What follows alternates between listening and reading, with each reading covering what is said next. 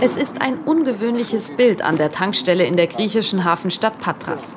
18 Fahrzeuge mit deutschem Kennzeichen, ein Großteil davon knallrot. Denn es sind Einsatzfahrzeuge der Feuerwehr. Genauer, wir sind das erst eintreffende deutsche Waldbrandbekämpfungsmodul, was die Bundesregierung im Rahmen des europäischen Katastrophenschutzverfahrens hier entsandt hat.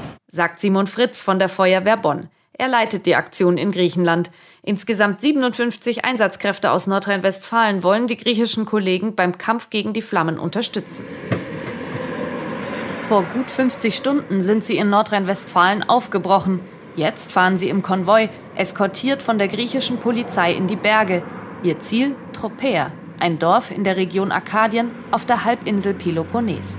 Dort in der Nähe wollen sie ihr Basislager aufschlagen. Zwei bis drei Stunden wird die Fahrt dauern. Doch dann stoppt der Konvoi auf nicht einmal halber Strecke. Es geht auf einen Parkplatz in der Stadt Pyrgos. Es gibt Probleme mit dem Standort des Basislagers, erklärt Einsatzleiter Fritz.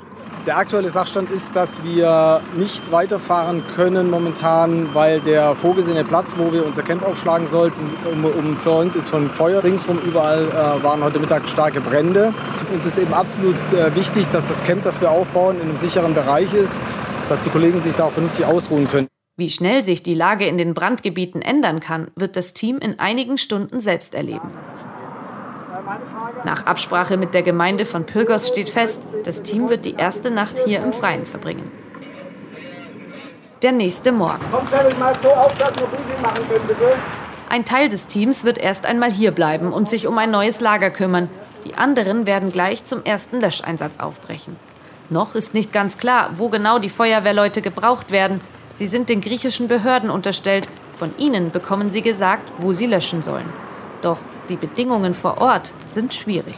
Grundsätzlich ist es eben so, dass die Möglichkeiten, überhaupt an Wasser zu kommen, relativ sporadisch nur sind. Das heißt, das muss man alles gut vorbereiten, damit man eben nicht in das Risiko läuft, dass man nachher von den Flammen irgendwo eingeschlossen wird, weil auch die Winde wechseln sehr stark, sodass man auch keine sichere Ausbreitungsrichtung voraussagen kann.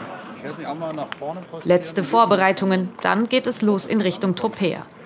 Die griechischen Behörden lotsen Fritz und sein Team in die Berge. Der Rauch wird immer dichter.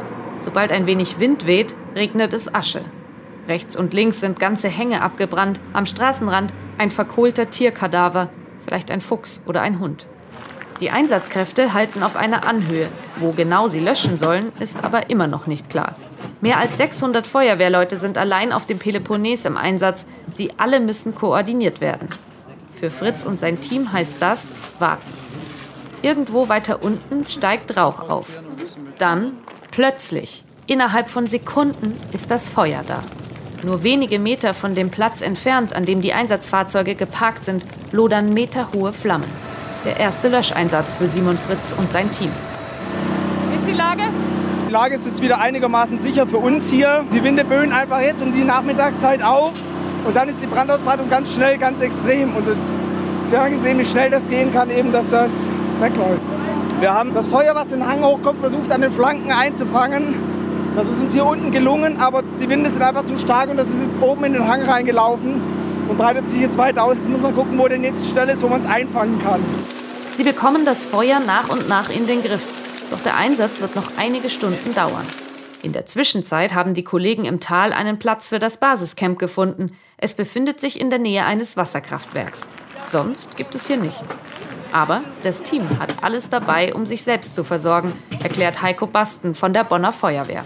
Wir sind komplett autark und zwar angefangen vom Trinkwasser, übers Händewaschen, über Duschen, den Toilettengang, sämtliche Ausrüstungsgegenstände. Es ist alles dabei von A bis Z, was man für die möglichen sieben plus x Tage braucht.